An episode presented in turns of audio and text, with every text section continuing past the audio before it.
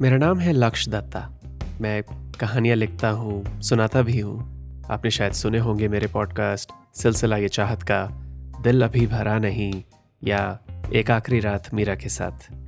और अब मैं ला रहा हूँ आपके लिए एक नया पॉडकास्ट जिसका नाम है स्कूल ऑफ़ इश्क ये एक नई कहानी है, हमारी ज़िंदगी के उन दिनों की, जब प्यार नहीं, सीधे इश्क होता है।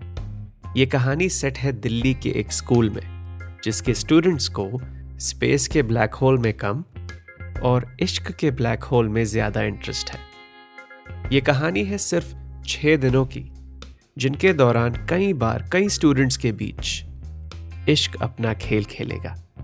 तो अगर आप इस कहानी को सुनना चाहते हैं तो अपनी फेवरेट पॉडकास्ट ऐप या म्यूज़िक ऐप को खोलिए और सर्च कीजिए स्कूल ऑफ़ इश्क